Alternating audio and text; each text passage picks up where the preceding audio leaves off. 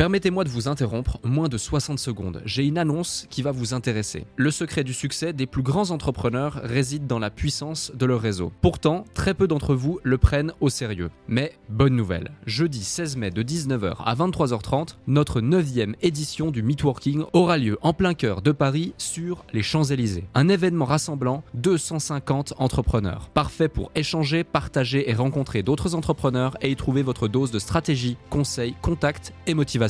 Au programme, des conférences centrées sur les piliers de votre activité, vente, stratégie et état d'esprit, un cadre prestigieux, des intervenants experts de leur domaine à votre disposition pour répondre à toutes vos questions et un apéro dînatoire pour les plus gourmands. Ce n'est pas juste un événement, c'est une chance de propulser votre activité avec des conseils éprouvés et un réseau de qualité. Attention, il reste moins de 50 places. Je vous invite donc à réserver votre place maintenant avant qu'il ne soit trop tard en consultant notre site podcastledéclic.fr ou en cliquant sur le lien dans notre bio Instagram. Merci de votre confiance, hâte de vous y voir et maintenant, place à notre épisode du jour. Quand vous lancez un projet, on va dire statistiquement, il y a des grandes chances que vous puissiez vous tromper et vous faire erreur parce que vous avez peut-être pas assez maîtrisé le marché, ce qui est normal, vous débutez. Et donc, comme vous le maîtrisez pas assez, ne passez pas un an ou plus dessus, même pas six mois, sauf si c'est vraiment un truc physique compliqué, euh, voilà. Mais si c'est un truc en ligne, typiquement, vous pouvez faire des, euh, bah, du coup, en fait, du, des MVP, hein, du coup, mais vraiment de comprendre le principe, c'est de, en un mois, vous testez très rapidement une sorte de preuve de concept,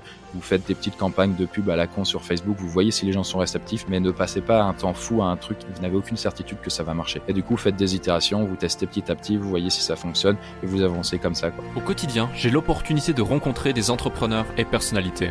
Leur point en commun, le succès s'est manifesté dans leur vie. Cela m'a confirmé que la réussite tient parfois à une seule décision. Je suis Alec Henry et l'objectif de ce podcast est de vous inspirer et vous offrir à votre tour le déclic qui fera toute la différence. Salut Chris Salut Alec Tu vas bien? Bah très bien et toi? Yes, en pleine forme. Plus sérieusement, ça fait super plaisir de t'avoir ici. C'est pas la première fois que on échange, c'est pas la première fois que tu me fais l'honneur de ta présence et que tu permets justement à plein de gens qui se posent plein de questions sur euh, le monde de YouTube, le monde de la création de contenu et surtout la façon dont tu as pu rattacher ce monde-là à l'entrepreneuriat. C'est aussi pour ça que j'avais envie de t'avoir sur le podcast Le Déclic, entre autres. Il y a énormément de valeur qui va être délivrée. Même si aujourd'hui, en 2022, décembre 2022, quand on, quand on échange, euh, on, voit de plus en plus, et c'est de plus en plus visible, le fait que les youtubeurs ont compris que derrière leur chaîne YouTube, leur visibilité, leur contenu, il y avait réellement un business et une capacité pour chacun de le monétiser selon, euh, selon la façon dont il désirait. Euh, tu fais partie pour moi des premiers euh, qui l'avait compris et qui osait justement le montrer, l'expliquer, l'exprimer. Euh, notamment même euh, déjà en 2019, on échangeait de ça tous les deux et tu participais à certains de nos séminaires pour expliquer ton parcours. Du coup, aujourd'hui, Chris, pour celles et ceux qui, ne te connaissent pas, tu vas pouvoir te présenter dans quelques instants, mais tu es le fondateur de la chaîne Poisson Fécond. Tu as créé tout autour un écosystème de, de chaînes YouTube. Poisson Fécond cumule aujourd'hui plus de 3 200 000 abonnés, ce qui est énorme. Tu es présent sur différentes plateformes. Récemment aussi, tu as sorti ton livre, Le Médaillon d'Orient, qui est en train de, bah, surperformer aussi et, qui, et, qui, et qui, fait un, qui fait un carton. Tu prépares pas mal de projets. C'est aussi ça ta spécificité. Tu as plein de projets super, super intéressants que tu prépares à chaque fois. Tu as constitué toute une équipe autour de toi. Donc, on va pouvoir parler de tous ces sujets, mais surtout aussi énormément de valeur qui va être délivrée. Donc, avant toute chose, Merci d'avoir accepté euh, cette invitation. Merci pour ton temps. Et puis, euh, en complément de ce que je viens d'exprimer, si tu veux bien te présenter pour celles et ceux qui ne te connaissent pas encore, c'est avec grand plaisir. Bien sûr, Alec, merci. Merci à toi pour l'invitation. Alors, euh, du coup, oui, c'est Chris Comte, du coup, moi, et du coup, j'ai créé la chaîne Poisson Fécond, que vous connaissez peut-être, il y a maintenant plus de 11 ans, donc c'est très très loin, et ça fait, waouh, le temps passe vite, c'est incroyable bientôt, du coup, on sera en 2050 et on n'aura rien compris, quoi. du coup, euh, par rapport à ça, euh, bah ouais, ouais, j'ai créé la chaîne il y a un moment et du coup, au début, c'était juste un, à côté qui me permettrait peut-être, peut-être, hein, je dis bien, du coup, de pouvoir le mettre sur le CV et pouvoir avoir un travail de salarié euh, si les employeurs acceptaient du coup de de m'embaucher parce que c'était pas gagné. C'était pas vraiment une valeur avec une. J'avais pas une grosse valeur ajoutée si les gens m'embauchaient, je pense du coup à cette époque. Euh, voilà et donc du coup il se trouve que bon en vrai euh, la chaîne a très bien marché parce que du coup je, me suis remis en question, j'ai fait les choses qu'il fallait et tout. Euh, une petite part de chance d'être arrivé aussi au bon moment. Si on se lance aujourd'hui, c'est quand même plus difficile sur YouTube. Donc il y a plein de facteurs qui font que ça, ça a réussi. et voilà, maintenant j'ai 3 millions d'abonnés sur la chaîne principale. J'ai deux autres chaînes qui, marchent bien aussi et qui, montent. plusieurs projets dont on reparlera peut-être. une quinzaine d'employés du coup. Moi j'ai voilà des employés, j'ai pas mal de freelance aussi avec qui je bosse. Et voilà pour les grandes lignes, je pense. Mmh.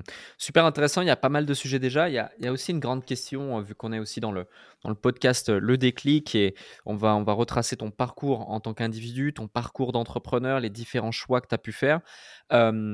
Aujourd'hui, créer une chaîne YouTube ou euh, être présent sur les réseaux sociaux, créer du contenu, c'est devenu limite comme une évidence. Lorsque tu veux euh, justement voilà, euh, devenir influenceur, créer une audience pour pouvoir la monétiser derrière ou que tu as un business, tu sais que tu peux, avec les réseaux, créer de la visibilité organique et monétiser ensuite cette visibilité. En revanche, il y a de ça 11 ans, c'était pas du tout une évidence. L'écosystème n'était pas du tout celui qu'il est aujourd'hui. Euh, tu fais partie des, tout premiers euh, euh, à avoir créé une chaîne YouTube avec des gens comme Cyprien, par exemple, pour, pour, pour, ne citer que lui.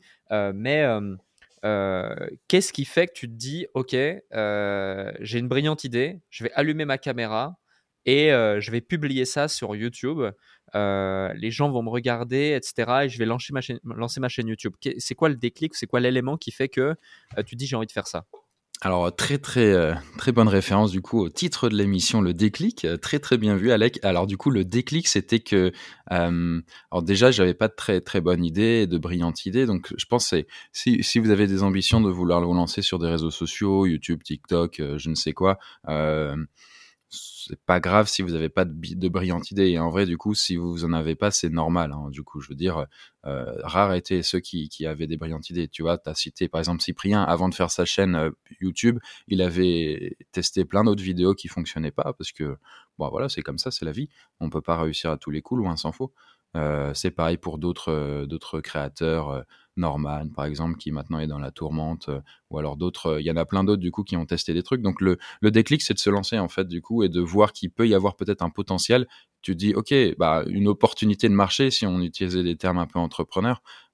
tu te dis ouais, la plateforme a l'air d'exploser, de grandir, et donc bah testons testons, lançons-nous là-dessus et on voit ce que, ce que ça donne. Et du coup, tu peux le faire rapidement, tu peux réfléchir euh, quelques jours sur une idée de vidéo, tu l'as fait, la vidéo sera probablement nulle et c'est pas grave. Le plus important, c'est de le faire, je pense. Mmh. ouais, totalement, totalement. Et euh, d'ailleurs, ça, me fait penser, ça fait référence aussi euh, à un élément que tu évoquais il y a quelques instants. Tu dis voilà, j'ai ma chaîne principale et j'ai deux autres chaînes je, me suis baladé un petit peu sur tes réseaux euh, tout à l'heure encore, et je vois effectivement, il y a Poisson Fécond, la chaîne principale, qui cumule 3 240 000 abonnés au moment euh, où on se parle. Peut-être qu'au moment où le podcast sortira, ce sera 3 millions 5, 4 millions, qui sait. et il y a aussi Astro Fécond, euh, Pédiluve, Compte Fécond, Psyché Fécond, qui sont du coup des, projets rattachés à la chaîne principale. Est-ce que tu peux nous dire plus sur cette stratégie justement de, vouloir créer des chaînes complémentaires ou autres, ça me fait penser un petit peu, peut-être différemment à voir, mais euh, à MrBeast aussi, qui a créé plein d'autres chaînes. Alors lui, c'était plus pour aller chercher des, euh, marchés différents avec notamment les langues, avant que YouTube mette en place cette fonctionnalité, euh, notamment grâce en partie à son initiative sur sa chaîne principale avec la traduction des langues. Mais il a quand même tu vois, différentes chaînes, notamment par exemple une chaîne philanthropique ou d'autres types de chaînes qui, qui qui du coup référence euh, certaines typologies de projets ou certains, certaines vidéos qu'il a avortées, qu'il veut pas publier sur, sa chaîne principale, qu'il va mettre sur une autre chaîne. Est-ce que tu peux nous en dire plus à l'égard de cette, euh, cette approche que tu as de, YouTube? Ouais, ouais, ouais. Du coup, euh, effectivement, si vous tapez Poisson fécond et vous regardez, il, y a, il, existe différentes chaînes que tu as, que as citées. alors, je vais. Le but, c'est pas de, de, me dorer le blason. Hein. Moi, je m'en fiche. Du coup, je vais essayer du coup d'être assez, assez honnête avec vous. Euh, c'est la chaîne de l'entreprise derrière, ça a capoté, ça marche pas, voilà. Euh, c'est une chaîne où du coup on est censé faire, où on était censé faire des vlogs, vous voyez des, des vidéos sur l'entreprise, euh, les salariés derrière, des trucs comme ça. Les gens étaient pas réceptifs, donc bon, on, on, s'en fiche. Je, je, vais la relancer, peut-être que je l'ai relancée au moment où la vidéo sort, enfin le podcast, euh, où je vais parler plus de moi entre guillemets, euh, je vais recentrer sur moi. Je me, je me suis rendu compte que parler de gens avec qui je bosse, honnêtement, les gens ils s'en battent un peu les steaks parce que euh, bah ils les connaissent pas, ils savent a priori même pas leur prénom, euh, donc à quel moment ils peuvent s'attacher et leur donner envie de voir. Donc voilà, chaque, chaque expérience est intéressante parce que soit on réussit, soit on apprend. Hein. moi, je le vois comme ça. Et du coup, j'apprends beaucoup, tu vois. Mmh. Donc voilà, cette chaîne-là, c'est ça. Euh, Psyché Fécond, j'ai fait deux, trois vidéos dessus. C'est super dur. J'ai essayé de faire une sorte de Mr Beast, mais version plus psychologique. Mais waouh, c'est compliqué, compliqué. Hein. Du coup, euh, si, vous si vous voulez faire des vidéos à la Mr Beast, mais même pas Mr Beast à l'heure actuelle, parce qu'il y a, c'est trop dur. Mais même, il y a un Mr Beast il y a 5, 6, 7, 8 ans. Euh, c'est vraiment pas facile. Par rapport aux vidéos que je maîtrise très bien, qui sont le fast cam où on apprend des choses, là, c'est c'est une autre paire de manches. Donc euh, on, se, on, se, mord un peu les doigts dessus, euh, donc c'est pas évident avec cette chaîne Psyché Fécond encore.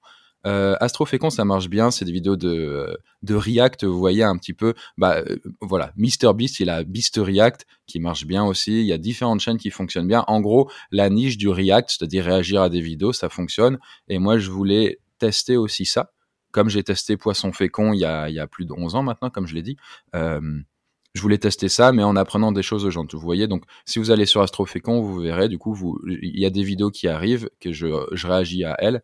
C'est-à-dire que je découvre la vidéo en live et je fais ah ouais trop fou, mais en même temps je vais apprendre des choses puisque du coup mes rédacteurs ils m'ont écrit des informations à, à donner sur euh, sur la vidéo. ça, ça, mmh. peut être tout bête, par exemple des, des, des accidents euh, météorologiques ou alors du coup des inventions totalement folles. Ou alors dernièrement que j'ai tourné hier, c'était euh, sur des, des technologies du coup écologiques qui, ont, qui, qui, peuvent changer le monde, enfin des trucs comme ça. Donc euh, assez chouette et facile à faire pour moi. Donc là, j'ai bon espoir que celle-là, elle marche bien. enfin, elle marche bien déjà. Et à terme, ça puisse me rapporter pas mal de cash tout en étant. Et, enfin, c'est des vidéos rapides et, et, rigolotes à faire, honnêtement, pour moi. Et du coup, c'est bien délayé le système, donc ça va.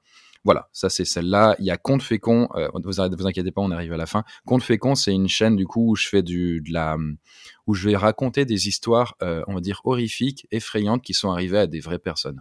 C'était pas, au début, c'était avec des abonnés avec qui je faisais ça, des gens qui témoignaient. Par exemple, si toi, Alec, tu as, déjà vécu une histoire paranormale, surnaturelle ou une histoire tout simplement qui t'a fait flipper, euh, tu pourrais peut-être venir témoigner, par exemple, euh, sur, sur la chaîne, c'est des trucs comme ça. Mmh. Et euh, voilà, du coup, cette chaîne marche bien et elle, elle est très utile puisque du coup, elle nous sert de support de communication pour notre grand projet qui est Compte, c'est O-N-T-E, euh, comme mon nom de famille, voilà, du coup, euh, qui va sortir du coup début 2023. C'est-à-dire que euh, voilà, on a une sorte de grande aventure horrifique dans des locaux comme un escape game qui va qui va ouvrir. Et du coup cette chaîne bah, elle fait la pub euh, discrètement de, de, ça aussi. Donc, euh, hmm. ça fait une pierre de coups. Et il y a Poisson Fécond. Voilà. Salut à vous tous qui êtes de plus en plus nombreux à écouter le déclic. Je tenais à prendre quelques instants pour vous en remercier personnellement. Grâce à votre soutien et votre écoute, nous connaissons une croissance fulgurante parmi les podcasts business en francophonie. Si aujourd'hui vous voulez améliorer votre karma, je vous invite à laisser un avis et 5 étoiles maintenant sur la plateforme de podcast sur laquelle vous écoutez cet épisode. Cela ne prend que quelques instants et ça aide énormément pour continuer de vous offrir des interviews de plus en plus inspirants avec des invités inédits. Je lis tous vos avis et ils représentent beaucoup pour moi. Maintenant, retour à l'épisode. C'est intéressant d'ailleurs, c'est vrai, euh, en, t'écoutant lorsque, je suis sur la chaîne Compte, si on regarde les vidéos qui sont sorties euh, il y a trois mois et plus, sur chaque vignette de vidéo, il y a effectivement la photo euh, d'un abonné avec son prénom. Euh, et, tu fais référence à mmh l'histoire de l'abonné euh, en question. Donc ouais, c'est super intéressant et ça vient engager ta communauté. c'est ça. Une question, euh, une question aussi qui me vient lorsque je t'écoute, c'est et merci pour ta transparence. Tu dis par exemple Pédiluve, voilà, ça a capoté, ça n'a pas forcément marché, on n'a pas trouvé l'intérêt des, des, gens qui nous, qui nous suivent. pour ceux qui nous écoutent, avec l'expérience que tu as de YouTube, de la création de contenu, Qu'est-ce qui fait qu'une chaîne YouTube, euh, selon toi, elle capote et que tu vas pouvoir avorter le projet? Parce que si je regarde Pédiluve, euh, donc ça fait trois ans que tu, publies dessus. La dernière vidéo euh, publiée il y a sept mois. ok, c'est sûr, ça fait pas des centaines de milliers de, vues, mais on est quand même entre 10 000 et, et 80 000 vues par vidéo, 50 000 abonnés avec quelques vidéos publiées sur la chaîne. pour la plupart des gens, ça serait loin d'être euh, un, échec. Euh, et pour toi, par contre, c'est un flop. Qu'est-ce qui, quelles sont les variables que tu prends en considération pour te dire, OK, ce format-là, il fit pas, il marche pas, il plaît pas. Utilisons nos ressources et notre énergie pour aller dans une autre direction euh, qui a davantage de potentiel. Honnêtement, c'est des, 10 000, c'est vraiment, c'est, enfin du coup, faut prendre aussi à la perspective du coup du nombre d'abonnés de la chaîne et du coup des, des, chiffres que je fais aussi, tu vois. Mmh. donc 10 000 vues, c'est euh, et elles, elles, les ont pas fait comme ça en claquant des doigts. Je veux dire, là, ça fait 7 mois, donc euh, elles ont eu le temps de faire des vues aussi entre temps. Euh, c'est vraiment pas beaucoup et surtout en fait ça ça enferme la chaîne dans dans la comment dire la stagnation. Ce que je veux dire c'est que quand tu fais beaucoup moins que ton nombre d'abonnés de chaîne, donc là par exemple j'ai 50 000 abonnés sur Pédiluve et je fais 10 000 vues sur les dernières vidéos. Hein. Là tu as, cité 80 000 mais 80 000 c'était très rare. Hein. Mmh. 10 000 euros 10 000 vues c'était sur les dernières bah, tu te rends compte qu'en vrai, par rapport au temps investi, aux salariés qui sont présents et aux efforts récoltés, ça vaut pas le, ça vaut pas le coup. Mmh. moi, j'ai pas de produits à vendre ou des trucs comme ça, en tout cas pas, pas encore. donc, ça, honnêtement, engager la communauté, c'est bien plus efficace de prendre quelqu'un qui va créer des vidéos sur Poisson Fécond ou, ou autre, tu vois. Mmh. donc, le process n'était pas très fluide, c'était un peu le bordel. Je devais surtout passer beaucoup de temps personnel et passer du temps perso sur des choses qui n'ont pas un gros potentiel, moi, ça me fait un peu chier, tu vois. Mmh. Ouais, j'avais plus ou moins ce, même élément de réponse. Et, mmh. et, pour donner un comparatif à ceux qui nous écoutent, si je peux me permettre de parler d'un autre créateur de contenu où je trouve super intéressant ce qu'il a fait. Je sais pas si tu connais Thierry Vigneault, Boiserie, sa chaîne où il a 1 million 260 000 abonnés, 1 million 200 000 abonnés. Il parle essentiellement de, de voitures, de motos, etc. C'est plus du voilà, ah bah tout ça. Mais du tuning, ok, bah, je connais pas du coup. Voilà, du tuning, des choses comme ça. Mais c'est assez intéressant son contenu. Il, vraiment, il a vraiment évolué, s'est professionnalisé. Et en fait, euh, il a créé énormément de business autour de ça. Et ensuite, il a créé une chaîne YouTube qui s'appelle Lulu Ronce de Noyer et, tout de suite, en fait, il, a publié peut-être dans cette chaîne 12 vidéos à l'heure actuelle. Et effectivement, il a 120 000, 198 000 abonnés ou 190 000 abonnés sur cette chaîne, moins de 200 000. Et chaque vidéo cumule entre 280 000 et 500 000 vues derrière. Et c'est que des discussions autour de l'entrepreneuriat, par exemple patron versus salarié, où il interviewe un de ses ah, salariés, l'investissement, comment j'investis, euh, en bourse, comment j'investis ah, en immobilier. Et euh, c'est super bien ce qu'il a mis en place. Donc, euh, Vas-y, attends, redonne le, nom, Alec, du coup, pour la communauté et moi-même. Lulu Rance de Noyer, sa chaîne business et sa chaîne, on va dire, historique, Thierry Vigneault Boiserie. Il est plus connu sous le nom de Boiserie. Il a ah, aussi bah, créé tu vois. une marque de vêtements, etc. Bah, tu vois, par exemple, ça c'est chouette parce que ce que tu me dis est intéressant parce que effectivement, là, je viens de regarder, il a à peu près 200 000 abonnés sur cette chaîne secondaire, mais le nombre de vues qu'il fait, par vidéo est quand même très important et a un bon ratio par rapport à son nombre d'abonnés. Et là, tu te dis ça a du potentiel parce que bah ça va croître et ça ne touche pas que ses abonnés. C'est ça. Euh, tu vois, ce serait con. C'est encore une fois, je reviens sur moi. Du coup, j'ai 3 millions d'abonnés. Je dis ah j'ai créé une chaîne secondaire où on voit les coulisses. On a 10 000 vues par vidéo. C'est vraiment que les gens ils s'en battent les steaks. Hmm. Pas forcément de l'idée, mais en tout cas de l'exécution de l'idée a pas été bien faite et euh, bah c'est pas grave. C'est juste euh, je vais pas le faire euh, longtemps et je vais changer et voilà donc euh, bah, ce, qu'il propose là du coup le lu machin euh, ça a l'air chouette donc ça c'est une source d'inspiration pour moi pour me dire ok je peux je sais qu'il y a tu vois par exemple on fait le podcast avec toi donc je sais que je peux apporter des choses qui peuvent intéresser les gens c'est juste comment je vais le mettre en avant pour que du coup bah ça touche l'audience quoi mmh. Totalement. Et tu as, tout à fait compris. Et là, l'élément sous-jacent, la leçon sous-jacente à tes propos, je pense, c'est que la plupart des gens vont tester quelque chose, ils vont voir que ça ne fit pas. Euh, mais c'est peut-être parce que ça a été mal formalisé, c'est au niveau de la forme que c'est pas que ça, ne fit pas au niveau des gens, mais au niveau du fond, il y a quelque chose à partager et c'est extrêmement important. Un autre sujet aussi, c'est euh, tu as très vite fait le choix euh, euh de pas forcément euh, passer par une boîte qui va justement t'aider euh, à, tout ce qui concerne le, sponsoring, les placements de produits, monétisation de la chaîne, euh, pour pouvoir constituer ta propre entreprise, ta propre équipe, tes propres salariés. Qu'est-ce qui fait que tu as fait ce choix Encore une fois, j'apprécie tout particulièrement échanger avec toi et, et, t'avoir ici parce que tu fais partie de, des, parmi les premiers YouTubeurs à, justement t'émanciper totalement de, ça, voire peut-être même que tu n'as jamais forcément eu de network. Euh, J'ai pas connaissance de cette information, mais ça peut être intéressant de savoir qu'est-ce qui fait que tu as fait ce choix plutôt qu'un autre dès le début. Alors, un network, j'en avais eu un, mais c'était il, y a, un moment, il s'appelait euh, Believe Digital. Je l'ai eu pendant trois ans et après, ciao, parce que c'était vraiment pas ouf. après, les salariés, c'est un processus euh, qui est pas forcément normal, puisqu'il n'y en a pas non plus tant de youtubeurs que ça qui font appel.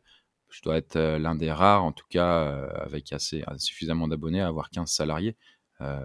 beaucoup vont faire appel à des freelances. C'est intéressant aussi, le système freelance, ça offre plus de flexibilité, de liberté. Donc voilà, écoute, euh, là je suis en train de tester aussi le modèle freelance. Je travaille avec des salariés, des freelances, et du coup, il y a des avantages et des inconvénients dans, chacun. Mmh. Euh, et euh, bon, moi, honnêtement, du coup, dès le départ, même avant que ma chaîne YouTube fonctionne, j'ai fait ce que j'appelle les épopées du Kundar, EDK. Je sais que ça, les, les, les, profils entrepreneurs aimaient bien ça sur ma chaîne principale parce que du coup, je revenais vraiment sur les coulisses, combien je gagne, les galères et tout. Donc, c'est mmh. des trucs chouettes qui, qui marchaient. Euh, et euh, je le disais, genre, EDK 1, tu vois, genre quand j'ai 1000 abonnés, je gagne rien, je suis, je suis rien du tout, tu vois. Je dis bon les gars, je vais créer une entreprise, ça, ça va s'appeler le Kundar et j'aurai après plein de salariés, je ferai plein de projets. En gros, la, vidéo est encore en ligne et je le dis euh, tel quel, donc bon, le gars un peu mégalo, on n'a pas compris qu'est-ce qu'il veut quoi. du coup, bah, ça a finalement lieu plusieurs années plus tard.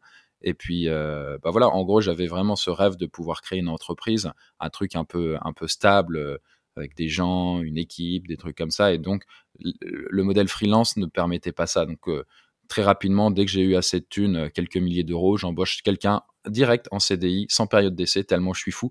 Euh, faut surtout pas faire ça, hein, vraiment, ne faites pas ça, quoi. Prenez quelqu'un euh, période d'essai, plutôt en CDD, faites des, des, tests et tout, normalement, parce que sinon, vous allez finir comme moi, vous allez prendre quelqu'un qui est pas si bon, et vous l'avez pas bien managé, et du coup, vous avez un, un salarié pas efficace. du coup, mmh tout ce qu'il faut pas faire. Quoi.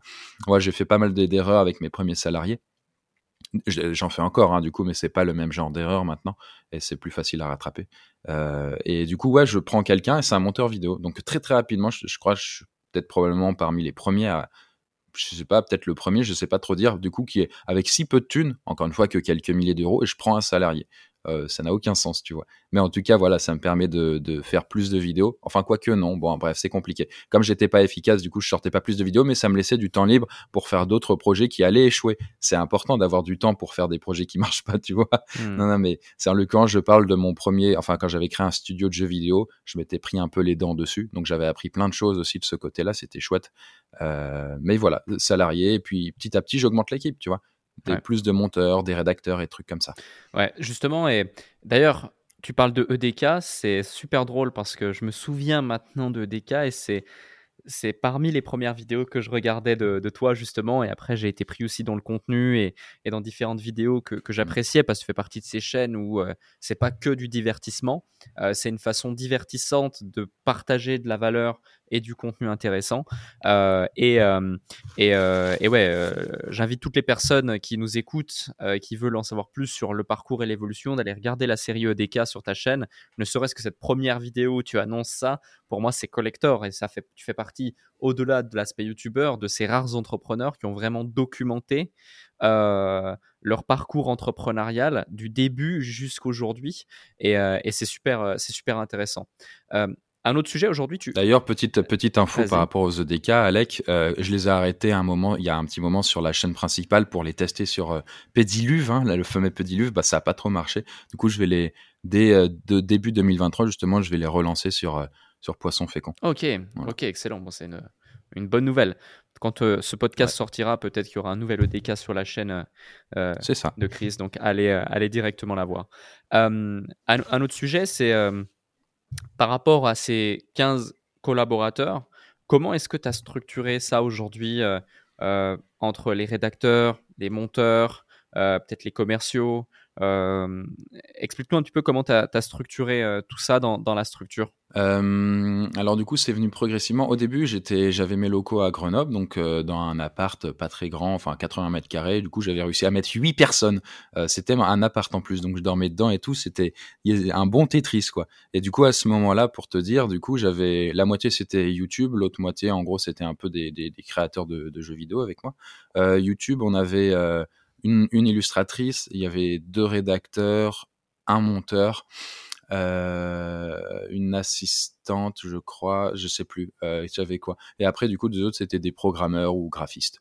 Euh, et du coup, aujourd'hui, euh, c'est plus une partie, c'est YouTube, une autre partie, c'est euh, des gens qui bossent du coup sur le fameux l'aventure horrifique Escape Game qu'on est en train de faire. Et ils sont pas dans les bureaux forcément, ils sont ils sont dans les locaux en train de, de faire toute la déco, les travaux quoi.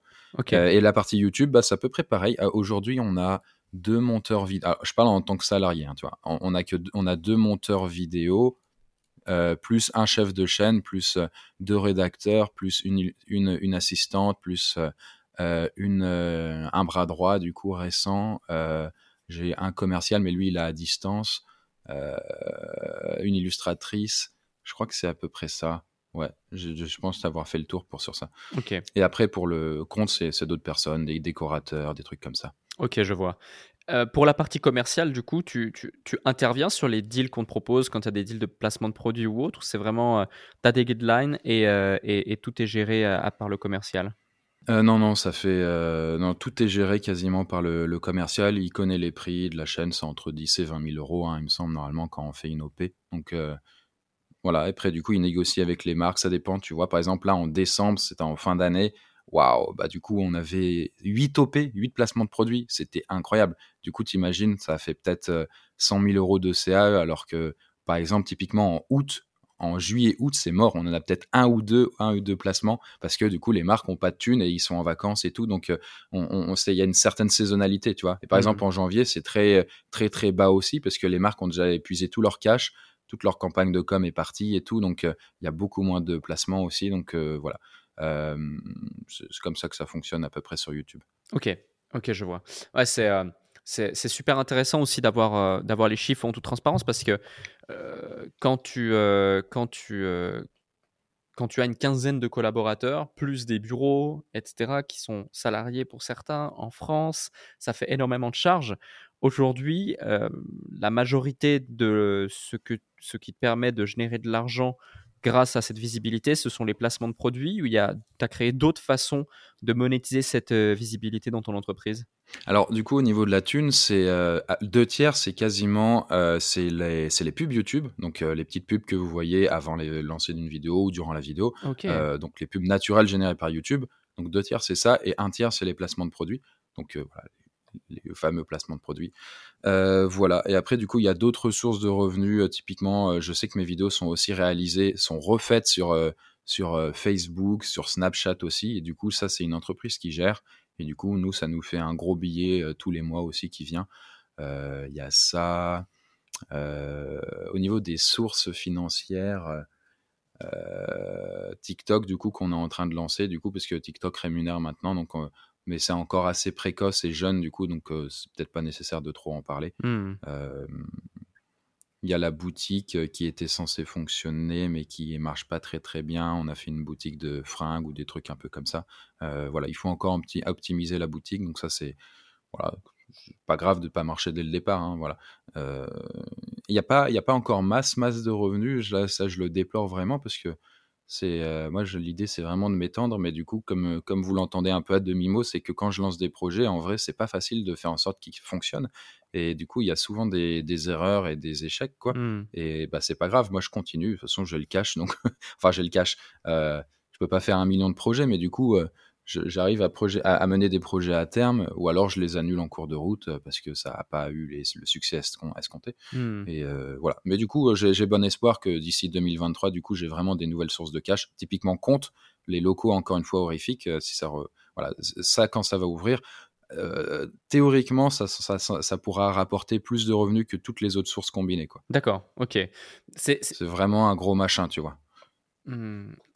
On, va, en parler dans quelques instants euh, de, de compte, justement, du projet compte.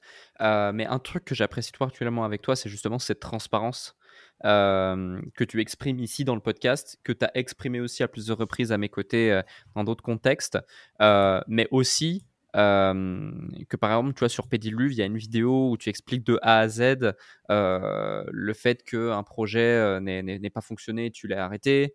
tu avais aussi fait une vidéo, je crois que c'était dans EDK sur ta chaîne principale, où tu expliques justement le, le, le jeu vidéo euh, qui finalement était un flop. Tu avais développé ça pendant un certain temps et puis, puis finalement ça, ça, ça marche pas. Puis après, tu sors un autre projet de jeu vidéo. Je me souviens là avec les petits lasers, là, la petite fusée.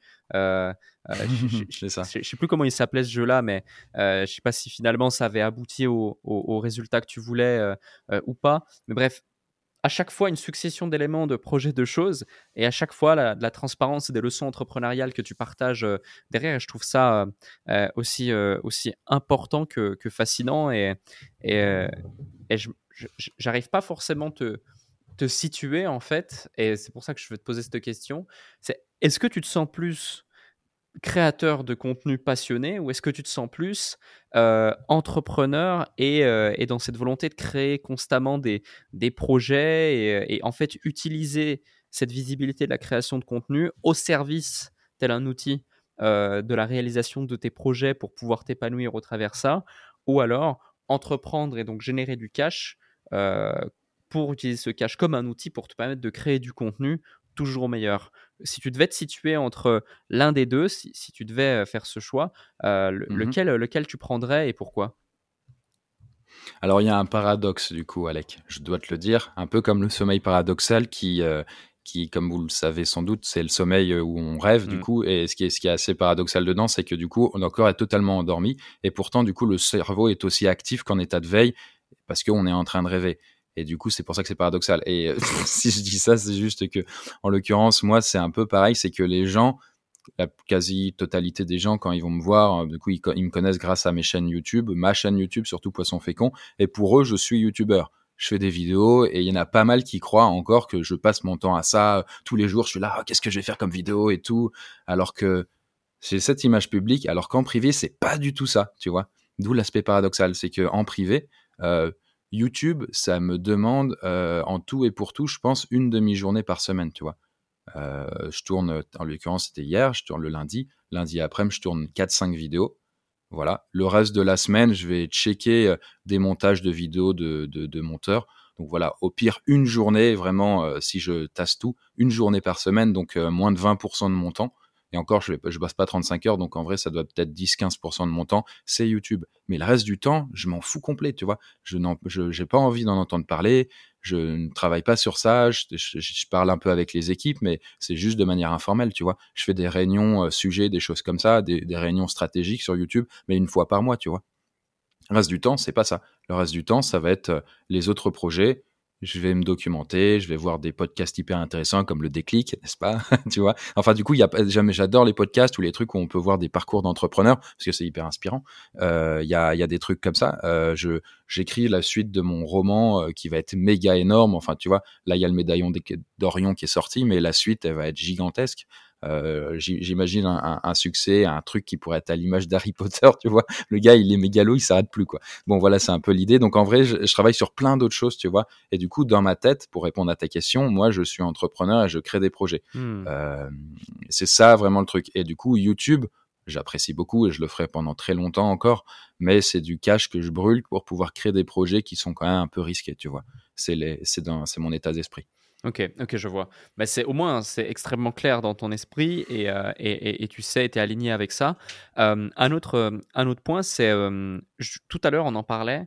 Tu me disais voilà, YouTube c'est de plus en plus compliqué en termes de vue, en termes de visibilité, surtout même si par exemple tu démarres de zéro, tu l'as évoqué dans le dans l'épisode, de par le fait qu'aujourd'hui il y a une démultiplication des plateformes et des supports sur lesquels les gens dépensent leur temps et investissent leur attention, et notamment tous les formats verticaux TikTok en particulier, où les gens passent des heures et des heures et des heures et des heures et des heures, et c'est toutes ces heures qui avant pouvaient passer sur YouTube qui ne passent plus sur la plateforme. Euh, qu'est-ce qui, euh, comment est-ce que tu as anticipé ça? Est-ce que tu l'as anticipé ou pas? Qu'est-ce que tu as mis en place pour pouvoir justement euh, peut-être aller conquérir TikTok si vous avez établi un plan justement pour ça? Parce que la, question sous-jacente finalement, c'est à ton avis, est-ce le début de la fin pour des plateformes telles que YouTube. Et euh, il faut absolument prendre le virage pour aller sur des plateformes où tu vas aller euh, consommer du quick content comme ça, scroller et voir des petites vidéos de 20, de 20 secondes à 60 secondes. Euh, et, et, il est impératif de vivre avec son temps.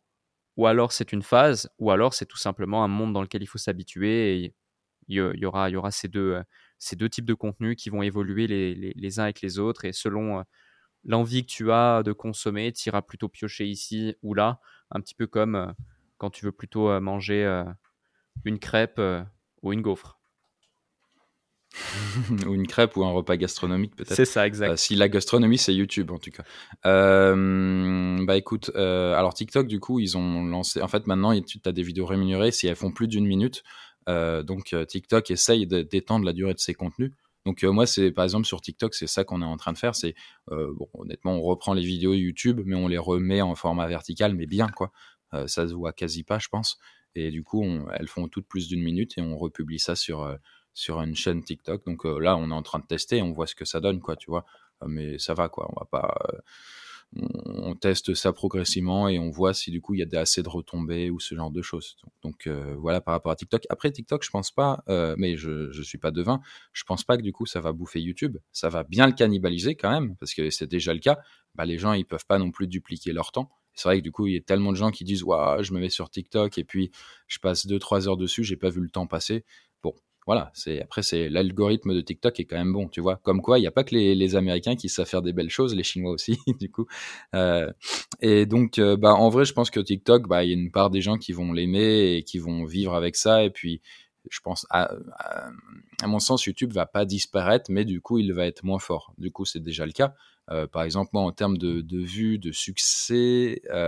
Je fais 50% euh, de moins qu'il y a quelques années, je pense, en termes de, de, de, vues par vidéo. honnête, tu vois, par exemple, avant, je faisais pour une période comme celle-là, euh, à peu près 15 millions de vues par mois, du coup, tu vois, sur YouTube. Et là, maintenant, je dois être à 8 millions, un truc comme ça. 8, 9 millions de vues. Donc c'est très bien. Hein. et du coup, euh, comme YouTube augmente la monétisation, du coup, je ne suis pas trop perdant au change. Je gagne toujours à peu près autant. Euh, mais du coup, effectivement, on fait deux fois, moins de vues parce que bah, TikTok est apparu et TikTok bouffe la plupart des trucs. Il y a aussi Instagram qui s'y met, il y a Facebook qui veulent euh, tirer leur épingle du jeu. Donc, il y a une guerre des, plateformes.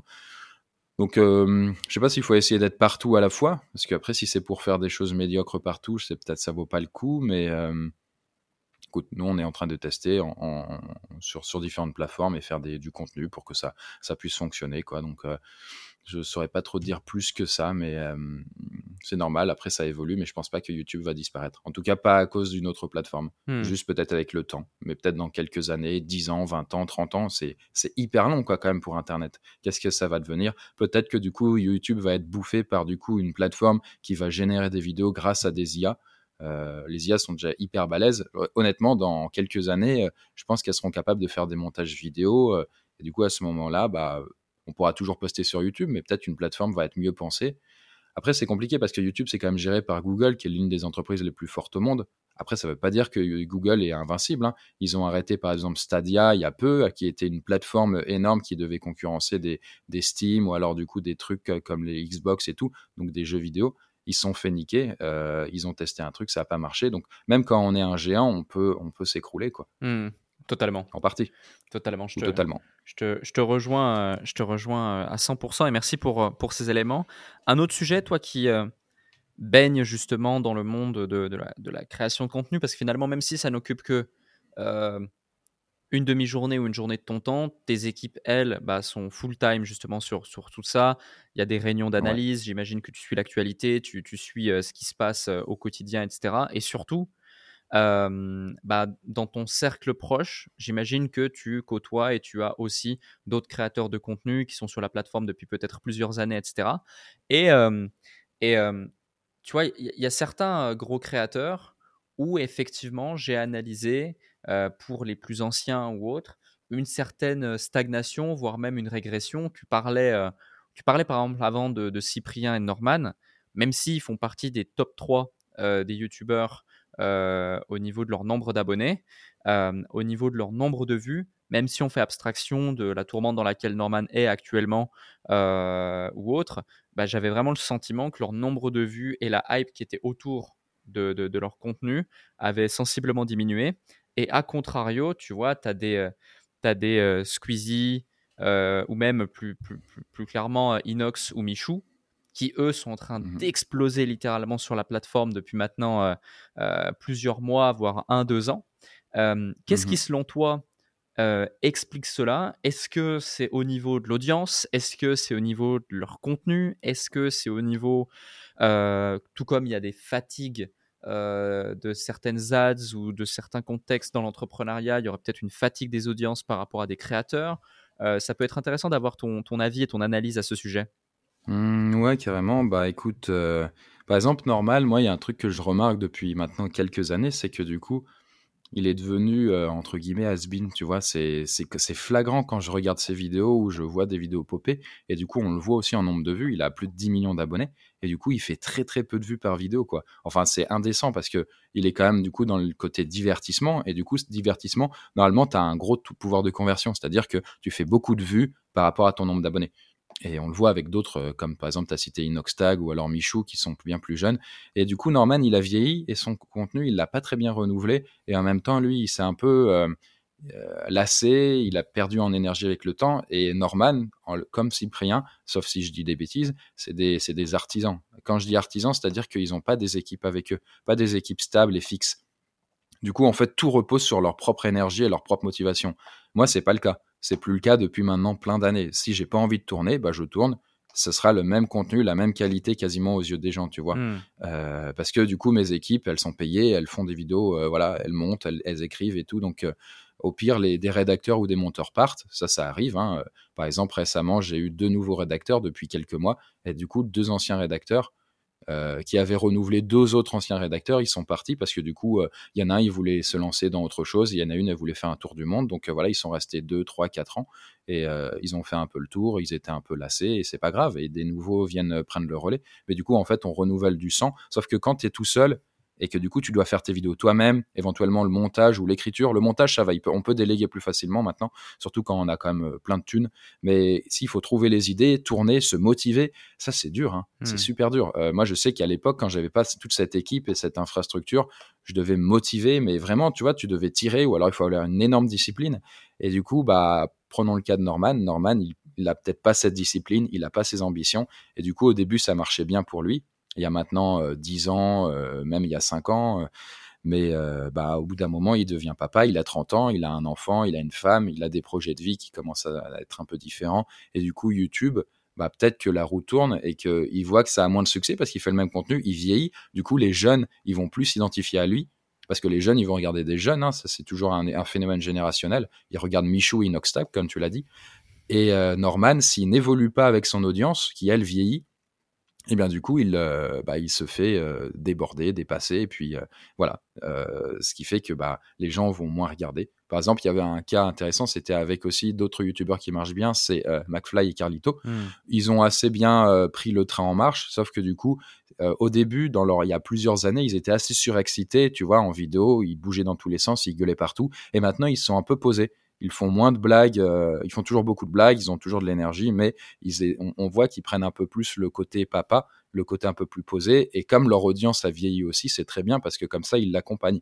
Hein, j'avais cité Harry Potter il y a un moment. Harry Potter, c'est pareil, tu vois, les livres évoluent. C'est pas Harry Potter qui est toujours à la première année et qui redouble. C'est pas un sec pas quoi. du coup, tu vois, on n'est pas avec un cassos. Il vieillit, l'écriture aussi de, de, de, de l'auteur J.K. Rowling grandit, vieillit, est mature, on va dire. Et du coup, voilà, ça fait que du coup, tu accompagnes ton audience. À Norman, je trouve qu'il n'a pas accompagné l'audience. Cyprien, il l'a un peu, il l'a un peu mieux accompagné, mais Cyprien, il a des rêves de, de qualité euh, qui, qui sont assez incompatibles, je trouve, avec YouTube. C'est-à-dire faire des courts métrages, donc c'est très louable et honorable de sa part et c'est chouette.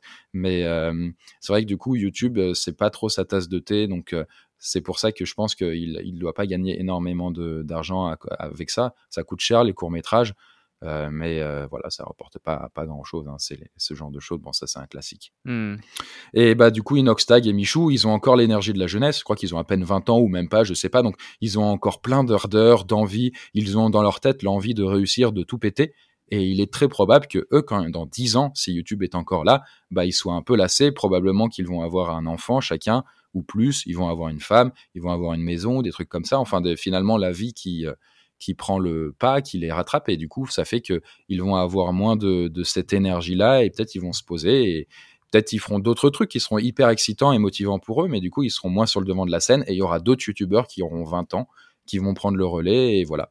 Ce qui, de mon côté, est quand même plus pratique parce que tu vois, moi, je suis dans le, la culture G, un peu à la C'est pas sorcier, et on, le sait bien avec Jamie Gourmand, c'est que lui, il a bien level up.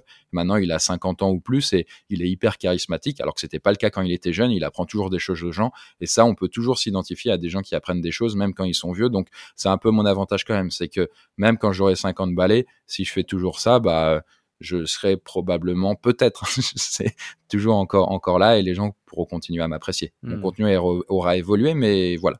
Je, ce sera pas pareil qu'à quelqu'un qui fait du divertissement ou de l'humour. Ouais, je vois, c'est une analyse pertinente et un, sujet complémentaire. J'avais lu, vu que tu as pas mal parlé de, de lui, j'avais lu qu'il y a de ça un an ou deux ans, euh, Norman avait aussi revendu les droits de sa chaîne, sauf erreur. Donc du coup, quand c'est plus directement ton bébé lié, que tu l'as vendu pour plusieurs millions et que euh, ensuite tu as juste un, engagement de devoir sortir tant de vidéos, etc. pendant tant de temps et que tu l'exécutes, euh, ça, peut aussi, ça peut aussi très clairement diminuer ton, ton, ton, envie, ta ferveur, ton ardeur, ta motivation, l'énergie que tu mmh évoques à l'égard de, de, Michou et Inox pour ne citer que, où il y a plein d'autres youtubeurs ou même d'autres groupement de youtubeurs. C'est aussi les groupements, c'est quelque chose qui est sorti assez, euh, assez récemment, il y a de ça 2-3 ans, euh, avec euh, ce que faisait MrBeast, où justement derrière, il met en avant énormément ses, ses amis, ses potes et autres qui sont eux aussi youtubeurs, dans lesquels il a des parts. Dans, ses dans les chaînes YouTube de ses potes. il aide à financer justement les équipes, le développement, la production, le déploiement de tout ça. Donc c'est assez intéressant c'est une approche très entrepreneuriale de la chose. un, un, autre sujet, pour revenir au sujet plus entrepreneurial, j'ai envie de parler encore de deux choses. C'est un, ton livre et deux, le projet Compte. Mmh ton livre, dans quel, dans, dans, dans quel objectif, dans quelle initiative tu l'as lancé? Parce qu'effectivement, j'ai entendu beaucoup de bons retours. J'ai pas encore eu l'opportunité de, de, le lire, mais je l'espère, ça ne saurait tarder. Est-ce que mmh tu, tu l'as lancé euh, entre guillemets, pour sonder le marché et faire un proof of concept parce que tu avais déjà la vision, la vision pardon, euh, derrière de créer un truc euh, big tel que tu l'évoques ici? Ou est-ce que c'était vraiment un projet de cœur et tu avais envie de tester et tu t'es dit waouh, j'ai tellement adoré ça et j'ai tellement encore de choses à, à, à, écrire, à transmettre au travers d'un récit encore plus dingue que j'ai envie de passer à l'étape suivante? Alors, au niveau du. Alors, déjà, c'est un roman, il n'a pas non plus un grand rapport avec la chaîne YouTube, donc mmh. euh, je dois faire un petit écart. Et en plus, comme je dis, c'est de la littérature. Enfin, du coup, c'est du c'est une histoire que je raconte, c'est pas un livre pratique, donc euh, ça met pas mal de, freins, je pense, du coup, pour pouvoir convertir l'audience, euh, parce que du coup, bah, les gens s'attendent pas forcément à ça. Mais en l'occurrence, moi, c'était lors du dernier confinement, je me suis dit, waouh, j'avais beaucoup de temps libre, tu vois.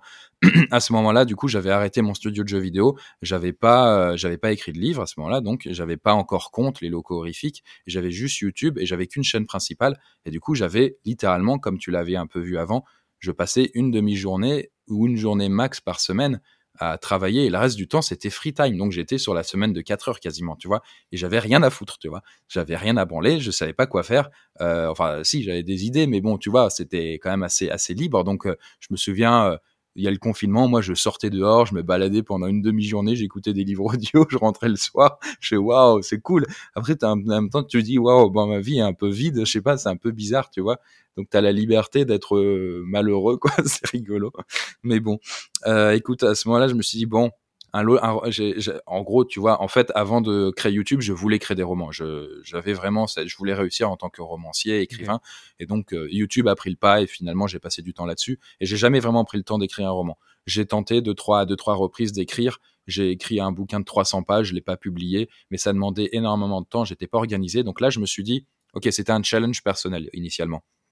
Je veux écrire un roman qui soit euh, voilà un roman d'une bonne longueur euh, et du coup qui que je puisse écrire de A à Z et du coup pour ça comment je vais faire? Déjà il faut que j'accepte que je vais passer un an dessus pour être tu vois euh, en écrivant un peu tous les matins et donc je sais que ça va être long. Donc le livre je vais pas le voir c'est pas comme une vidéo YouTube où tu as une idée tu la tournes et une semaine ou deux après la vidéo peut sortir si tu es rapide. Là si tu es rapide le roman tu prends beaucoup de temps et du coup, faut accepter ça parce que sinon, tu le sors pas. C'est con à dire, mais on n'est pas sur le même niveau de, temps euh, pour pouvoir le, faire. Quoi.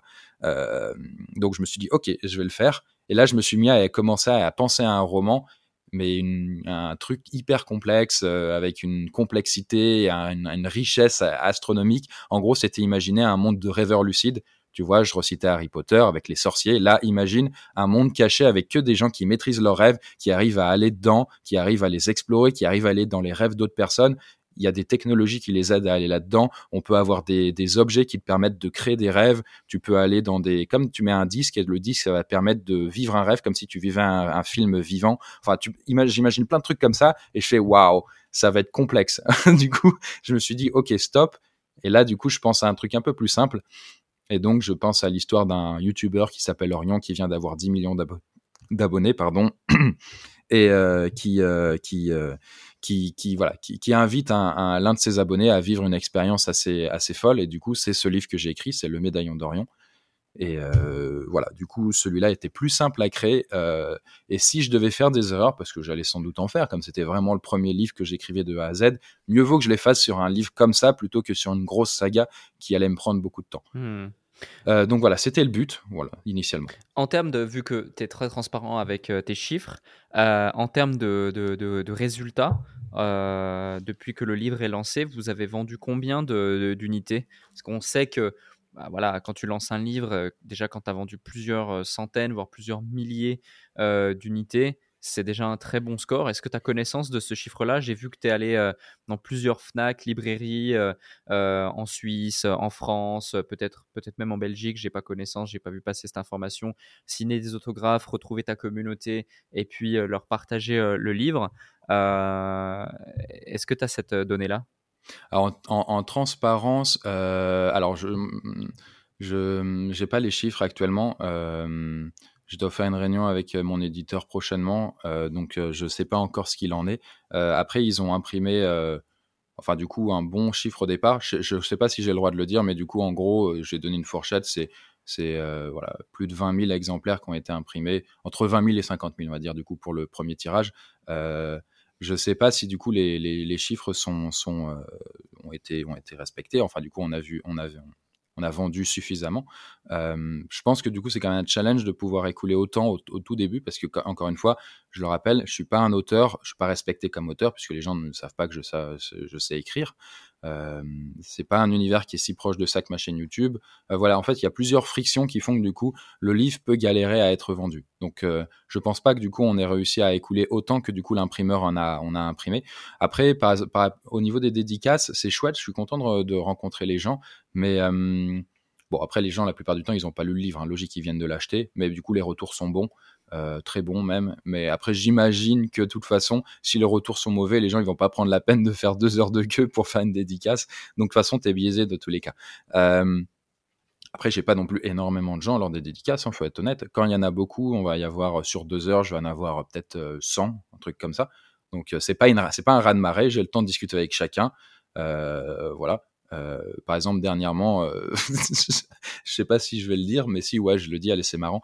Du coup, j'ai fait une, c'était ma dernière dédicace à Lyon. Je l'ai pas très bien organisée, mais j'ai eu une dizaine de personnes, tu vois, en deux heures. C'est pour dire que, en même temps, c'était le jour de la fête des Lumières. Moi, j'en ai parlé vite fait sur mes réseaux sociaux. La librairie était toute petite, euh, donc euh, j'ai vraiment eu le temps de discuter avec les libraires, tu vois. Donc euh, voilà, je suis pas, je suis pas une superstar, très très loin de là, du coup en tant qu'écrivain. et la conversion youtubeur à écrivain, c'est pas facile. En fait, de manière générale, je pense que tu l'as constaté, c'est quand on veut passer à un autre truc, que ce soit youtubeur, à créateur de jeux vidéo ou youtubeur, à quelqu'un qui veut faire des films, bah tu, tu n'es plus dans ton milieu, tu n'es plus dans ton élément et du coup tu dois faire tes preuves. Et hmm. c'est pareil, toi, du coup, si tu fais un business, un tel, si tu veux passer à un autre business, surtout si tu utilises ton image, du coup, euh, bah, pour, euh, pour ça, bah, euh, tu as besoin, en fait, de montrer que tu as une certaine autorité et ça peut prendre du temps, quoi. Totalement, totalement. Ah, c'est clair et tu, tu vas, j'ai vu que tu es passé par First Edition. Qui ont, il me semble, déjà édité d'autres créateurs de contenu, etc. Tu désires rester avec cette même maison d'édition pour la suite ou pour la suite tu vas choisir une autre maison d'édition par curiosité? Ah ça je sais pas, je sais pas du tout honnêtement. Ah c'est pas encore défini. Ok très clair. Ok ok c'est noté. Euh, merci pour ces éléments à l'égard du livre. Moi, euh, j'apprécie beaucoup parce que euh, je suis moi-même en train de réécrire un, un, second un second livre, mais qui est Génial. qui est un livre de de, de voilà de conseils entrepreneuriaux dans la même dans la même lignée que le que le premier. Mais euh, c'est quoi le titre? Les nouveaux Moi, Alec, le magicien. Non, ah non, d'accord. Les nouveaux entrepreneurs. On fait un... Moi, Alec, mon empire et la suite. L'empire contre-attaque. ah bah oui. C'est ça. Mais euh, non, c'est c'est ouais, c'est euh, les nouveaux entrepreneurs ou en gros, c'est un peu une exclue. Hein. Peut-être même, ouais, non, il sera pas encore sorti au moment où on sort le podcast, mais ce sera premier trimestre 2023 normalement au début de deuxième trimestre. Mais c'est le combat entre l'ancien monde et le nouveau monde. Ok, par, curiosité, justement, toi, Alec, par exemple, pour ce, pour ce livre-là, est-ce que tu. Bah, je sais pas si tu peux communiquer, mais du coup, euh, combien de temps ça te prend, sauf si du coup tu es aidé par un, par un script euh, Combien de temps ça prend pour écrire un livre pratique comme ça sur ton expérience, du coup, en termes de, de jours de travail euh? Alors, je suis aidé par un script, oui, un ghostwriter, par, par la maison d'édition et, et, une autre personne. mais donc, ça me permet de, de, de gagner énormément de temps euh, parce que mmh. parce qu'au niveau de l'écriture, ça prend beaucoup beaucoup de temps. Ensuite, il y a autre chose qui me permet de gagner énormément de temps, c'est qu'en fait, ça fait maintenant plus de trois ans que je crée du contenu dans le cadre de formations, de séminaires, de documents internes ou, ou même différentes choses, qui fait que je n'ai eu qu'à synthétiser ou transmettre brut certains éléments pour les intégrer dans le livre d'une certaine façon. Euh, c'est aussi mon objectif, mmh c'est de montrer un peu l'envers du décor et puis de donner dans ce livre ce que certains pourraient retrouver dans des formations vendues euh, plusieurs milliers d'euros pour leur permettre, au travers du livre, de limite créer un business clé en main de A à Z et changer leur vie. Euh, donc ça m'a fait mmh gagner énormément de temps parce que ce sont des dizaines et dizaines d'heures que j'avais déjà passées au préalable pour justement euh, créer ce contenu ou synthétiser ce contenu suite à des recherches ou des expériences. Et puis après, il y a tout le travail euh, euh, autour de, collaboration, d'échange, de rédaction, de relecture, d'écriture qui est, qui, est, nécessaire et qui me prend bah, finalement pas, pas énormément de temps, peut-être entre, entre 5 et 10 heures par mois à l'heure actuelle. et ça fait, maintenant, ça fait maintenant à peu près 6 mois que, je suis, que je suis dessus et on est en train d'arriver sur la fin. Mais si j'avais pas une équipe autour de moi, ça, serait, ça aurait été très compliqué. Ok, ouais, non, bah, c'est un bon deal, du coup, c'est un bon moyen, du coup, de, de, faire un produit, du coup, qui, qui, intéresse les gens, où ça te donne une certaine valeur et autorité pour un temps peu consacré, donc chouette, ouais. bonne idée. Ouais. C'est vraiment, vraiment l'optique, c'est vraiment la vision. tu vois, je m'étais dit comment comment créer une plateforme qui euh, structure et synthétise tout le contenu que j'ai envie de partager gratuitement à un maximum de gens. Puis au final, c'était complexe, c'était technique, c'était pas simple, c'était pas. Je me suis dit en fait, le meilleur support reste et restera potentiellement le livre. Euh, mmh tu l'achètes, tu l'as sur ta table de nuit. Dès que quelqu'un le veut, il l'ouvre. C'est des éléments pratiques, il applique et, euh, et, c'est concret. en plus, il y a plein d'avantages aussi au fait d'écrire un livre. donc, donc voilà, même si c'est pas l'outil euh, le, meilleur outil pour générer du profit. Euh, ça mmh génère autre chose pour moi, ce que j'appelle une dette de réciprocité lorsqu'il s'agit de, mmh livres pratiques, euh, où la personne, potentiellement, j'en ai eu beaucoup, moi, qui ensuite sont revenus vers nous ou certaines de mes structures en me disant voilà, j'ai suivi les conseils de ton premier livre, j'ai créé un business, ça a changé ma vie, j'ai envie de travailler avec toi désormais, ou voici où j'en suis. Et cette dette de réciprocité est, en général très, très rentable pour tout le monde, le lecteur, mais aussi euh, l'auteur. Donc euh, voilà un petit peu ma vision de la chose. Ok, ok, énorme. Un autre sujet, c'est au niveau de, compte. Donc, tu, c'est un gros projet. Moi, je te, vois depuis maintenant des semaines et des mois.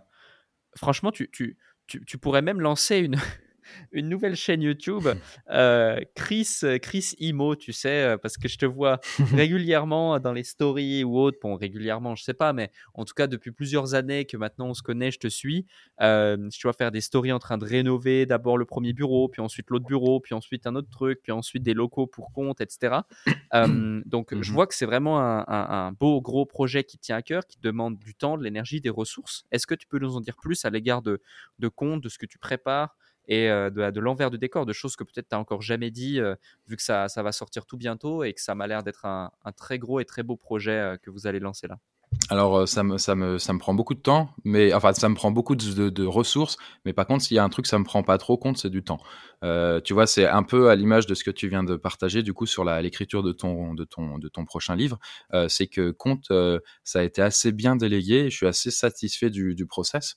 c'est que du coup, ça me demande juste de la thune et du coup, une certaine voilà, de, checker l'avancée des travaux, de faire des points réguliers avec l'équipe.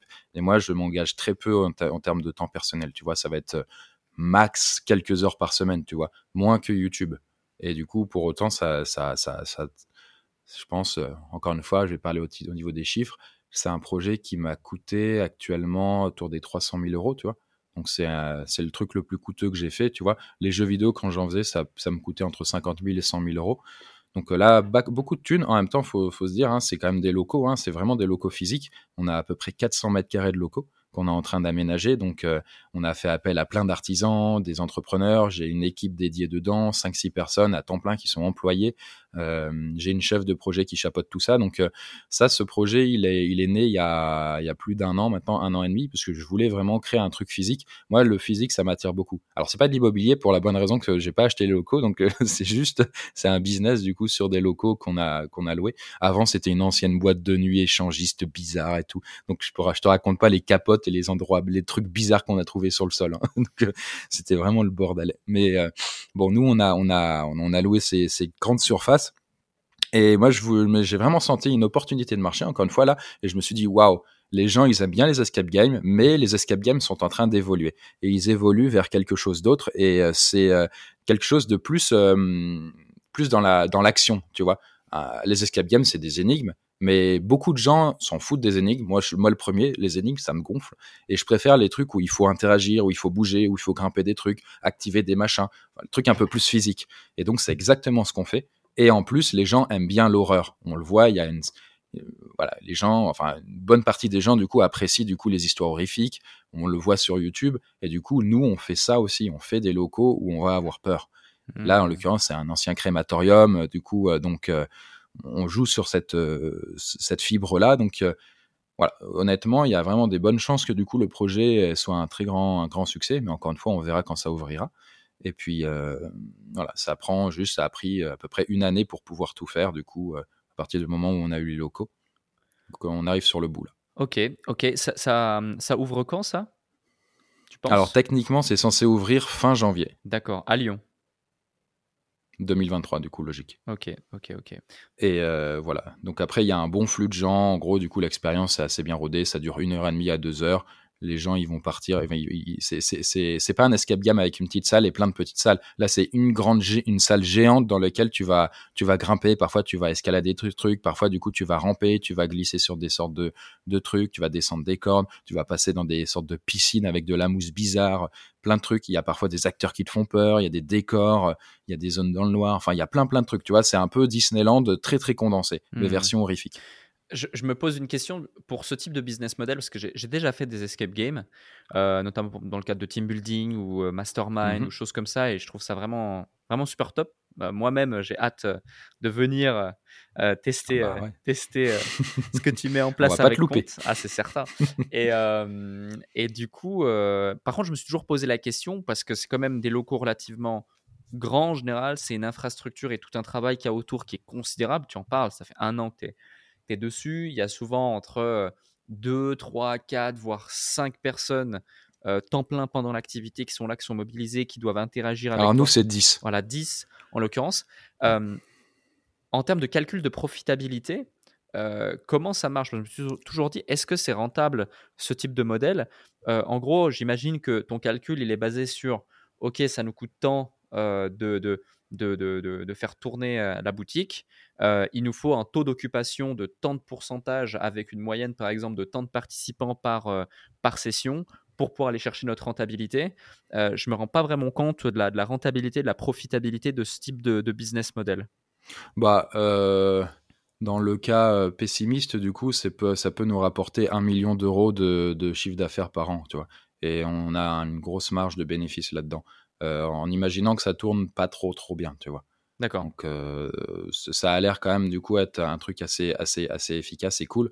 Euh, faut évidemment faire un, comment dire un escape c'est pas un escape game mais il faut faire un escape game avec une thématique qui plaît aux gens il faut avoir des bonnes mécaniques il faut avoir un truc qui plaît mais être bien situé aussi mais tout ça combiné fait que du coup en vrai tu peux techniquement rentabiliser et, rembourser en fait toutes tes dépenses du coup en l'espace de, de, quelques mois tu vois en moins mmh. d'une demi-année, du coup, c'est réglé et du coup, tu fais du profit.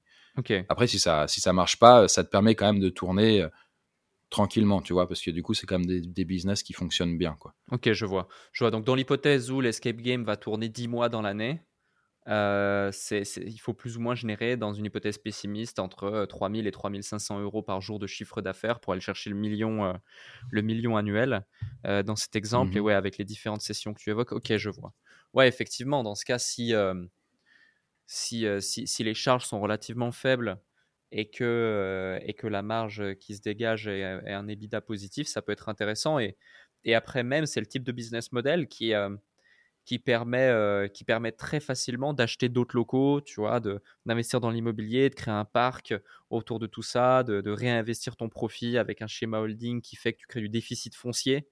Euh, euh, et, que tu vas lisser ton imposition au niveau global du groupe, vu que c'est du local, que tu es en France et que la France, les impôts et les charges, tu, tu sais ce que c'est, tu connais bien, j'imagine. euh, T'es pas à Dubaï pour rien, quoi.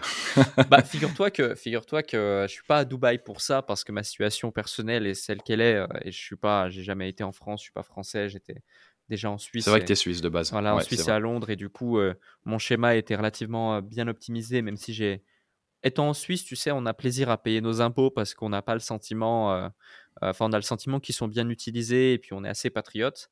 Euh, donc, j'ai n'ai mmh. jamais cherché à, déménager pour les impôts et je ne recommande à personne de déménager pour une raison qui est uniquement celle des impôts ou des charges, de la fiscalité. Euh, en général, ça te pousse à faire les mauvais choix si tu fais ça. Euh, mais, mais ouais, ok, super intéressant pour compte. Donc ça serait. du coup, tu vois, par exemple, pour compte, l'idée, c'est que tu, tu l'as un peu souligné, c'est que si ça marche bien avec ces locaux, nous, le but, c'est de s'étendre et d'en ouvrir plein partout en France. Sous forme de franchise, peut-être, ou alors, du coup, à notre nom propre. Quoi. Donc, créer un empire avec ça. Mmh. L'empire compte. C'est ça.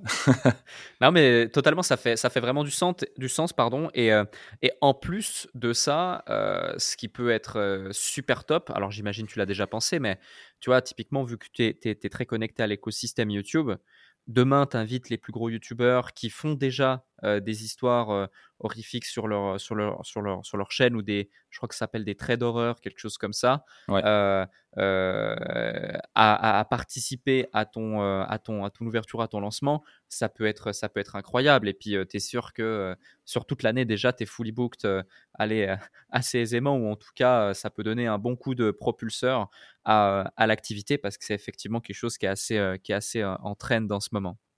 Top top, top, top. Bah, j'ai hâte, euh, j'ai hâte de voir ça et je pense qu'effectivement le podcast, lorsqu'il sortira, il y aura d'une part le nouveau EDK sur ta chaîne et d'autre part la possibilité d'aller euh, faire une session euh, avec, euh, avec, euh, avec ça dans ton, euh, dans ton escape game compte.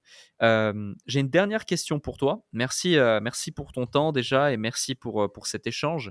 J'espère que les gens qui nous ont écoutés ont au moins autant de plaisir à, nous écouter que je n'en ai eu à animer ce podcast. Et d'ailleurs, si c'est le cas, j'espère aussi, ouais. Si c'est le cas, bah, faites-le nous savoir avec 5 étoiles sur Apple Podcast, partagez le podcast, 5 étoiles sur toutes les plateformes, l'avis sur Apple Podcast. D'ailleurs, je vais commencer à lire les avis euh, sur Apple Podcast pour encore plus engager et encourager les gens à, à, à, mettre des avis. Euh, j'ai une dernière question pour toi que je pose à chaque fois aux gens. Mmh Est-ce que, euh, enfin, s'il y a un truc dans, dans, ton parcours, dans ta vie, que ce soit sur le plan personnel ou professionnel, euh, qui est bien, euh, a vraiment créé une transformation limite identitaire en toi, qui fait la personne que tu es aujourd'hui, que tu as envie de partager comme étant un conseil à celles et ceux euh, qui nous écoutent ici aujourd'hui, qu'on n'a pas encore partagé dans le podcast. voilà, c'est vraiment un truc qui tient à cœur, que tu as envie de, partager aux entrepreneurs, aux personnes ambitieuses qui nous écoutent. Euh, tu as vraiment carte blanche, fais-toi plaisir, fais comme chez toi. quel est, quel est cet élément que tu aurais envie de nous, partager aujourd'hui? Ça peut être une simple phrase, une citation, une leçon, peu importe un conseil du coup qui pourrait aider les gens. Après, ça dépend si vous avez. Je pense du coup si vous écoutez Alec Henry, c'est que vous avez déjà quand même, avez quand même la fibre entrepreneur. Peut-être que vous avez déjà tenté des choses. Mmh. Ah, c'est compliqué. Parfois, il y a des trucs qui sont assez, euh, assez, assez, euh, assez élémentaires du coup, mais qui sont essentiels. Donc, je ne sais pas si ça vous sera très utile. Là, je, je pourrais citer du coup le fait de se lever le matin. je plaisante. N'importe quoi. Vous pouvez vous lever l'après-midi, il n'y a pas de problème. Mais euh, du coup, non, non, c'est le fait du coup de ne pas avoir peur de, de, de tenter d'une certaine manière, du coup, de toute façon, du coup, c'est pas facile de prévoir le, le, de prévoir en fait ce que va être le, monde parce que du coup, en fait, il y a beaucoup trop d'incertitudes, beaucoup de variables. Donc, euh, en vrai, euh, le, taux de, de, se tromper est important. Le plus important, à mon avis, et ce que j'apprends euh, là, les dernières leçons que je suis en train de bien assimiler, c'est que quand vous lancez un projet, on va dire statistiquement, il y a des grandes chances que, moi c'est un peu mon ressenti en tout cas, il y a des grandes chances que vous, vous puissiez vous tromper et vous faire erreur parce que vous avez peut-être pas assez maîtrisé le marché, ce qui est normal, vous débutez. Et donc, comme vous le maîtrisez pas assez, ne passez pas un an ou plus dessus, même pas six mois, sauf si c'est vraiment un truc physique compliqué, euh, voilà. Mais si c'est un truc en ligne, typiquement, vous pouvez faire des, euh, bah, du coup, en fait, du, des MVP, hein, du coup, mais vraiment de comprendre le principe, c'est de, en un mois, vous testez très rapidement une sorte de preuve de concept, vous faites des petites campagnes de pub à la con sur Facebook, vous voyez si les gens sont réceptifs, mais ne passez pas un temps fou à un truc qui ne, où vous n'avez aucune certitude que ça va marcher. Et du coup, faites des itérations, vous testez petit à petit, vous voyez si ça fonctionne et vous avancez comme ça, quoi. Mmh. Euh, c'est un peu la meilleure étude de marché que je pourrais dire, quoi. Euh, c'est chose que je n'ai pas assez fait pour pas mal de, de, de, de, trucs, mais clairement maintenant quand je pour les nouveaux business et les trucs comme ça que je vais lancer, c'est clairement un truc que je vais bien, je vais bien prendre en main pour, euh, pour éviter de me tromper. Parce que c'est bien, euh, je, dis que je fais des erreurs, des échecs et tout, mais à un moment, c'est quand même bien de réussir aussi, tu vois. Donc, il y a des réussites, tu vois, mais du coup, il n'y en a pas assez à mon goût, donc je veux vraiment un peu renverser la tendance. Donc, ne pas avoir peur de me tromper plus rapidement, plus facilement, et que ce soit moins risqué, et du coup, avancer comme ça. Hmm. Voilà, pour un petit conseil sur ça. Ouais, c'est plus qu'un petit conseil, je pense que c'est un excellent conseil et, tu incarnes parfaitement euh, ce conseil avec les différents projets, les différentes chaînes, les différentes choses que, que tu as lancées. Parce qu'effectivement, te connaissant bien, ayant déjà échangé souvent avec toi, même sur scène, etc., euh, quand tu étais venu mmh raconter ton parcours dans un de nos séminaires euh, et autres, il y a des sujets qu'on n'a pas abordés, comme le studio de jeux vidéo ou, même plein d'autres choses que tu évoques dans certains EDK ou, ou à, mmh certains, à certains moments. Et c'est vrai que tu as lancé beaucoup de choses. Euh, parfois avec euh, un grand succès, parfois avec un succès mitigé, parfois euh, avec pas de succès du tout. Et, toutes ces leçons, finalement, t'ont transmis le fait de voilà, tester rapidement ton marché, faire un produit minimum viable, voir s'il y a une preuve de concept et qu'il y a quelque chose qui est intéressant. Et là, une fois que tu as les validations et que tu es sûr de toi, même si on n'est jamais absolument sûr, mais que les probabilités sont dans notre sens, eh bien, on peut aller plus loin euh, dans cette chose, mobiliser davantage de ressources, que ce soit du temps, de l'énergie ou de l'argent, pour pouvoir aboutir euh, à ça. J'imagine c'est ce que tu as fait aussi pour compte et, euh, et, et, pour, pour ce que tu prévois sur la suite. Donc c'est vraiment, vraiment intéressant. Merci pour cet échange, Chris. C'était vraiment un plaisir. Merci beaucoup, Alec. Bah, un plaisir partagé. Et puis bah, on se retrouve pour, pour d'autres aventures. J'ai hâte de lire le, le médaillon d'Oron. Dorian. Dorian, pardon. Et il faut que tu me l'envoies, faut que tu me l'envoies avec grand grand plaisir. Et puis surtout la suite aussi et, et venir faire ton escape game à Lyon. rien que pour ça, je vais, je vais, essayer de prendre l'avion de Dubaï-Lyon euh, pour, euh, Ah, mais vas-y, bah, bah, avec plaisir. Après, je te ferai visiter les locaux, tu verras mon appart. Euh, tu avais parlé un peu au niveau des décos. Moi, j'adore la déco. Si tu voyais le bordel de mon appart, il y a, y a, un arbre, il y a un mur végétal devant moi et je, je, plaisante pas, hein, du coup. Tout ça, je l'ai fait moi-même. Donc, une bonne fibre, du coup, décorateur, on va dire, en moi. Donc, Vas-y, quand tu veux. Excellent. J'étais déjà venu dans vos locaux aussi, euh, et c'est vrai que déjà là, il y avait, il y avait une sacrée, il y avait une sacrée ambiance, une sacrée déco, et ça dégageait vraiment quelque chose qui, qui, te ressemble parfaitement et qui ressemble parfaitement à l'univers que tu as créé autour, mhm. euh, autour de la marque. Donc, euh, super intéressant. Merci encore, et puis ben, à très vite. Merci Alec. À très vite. Bye.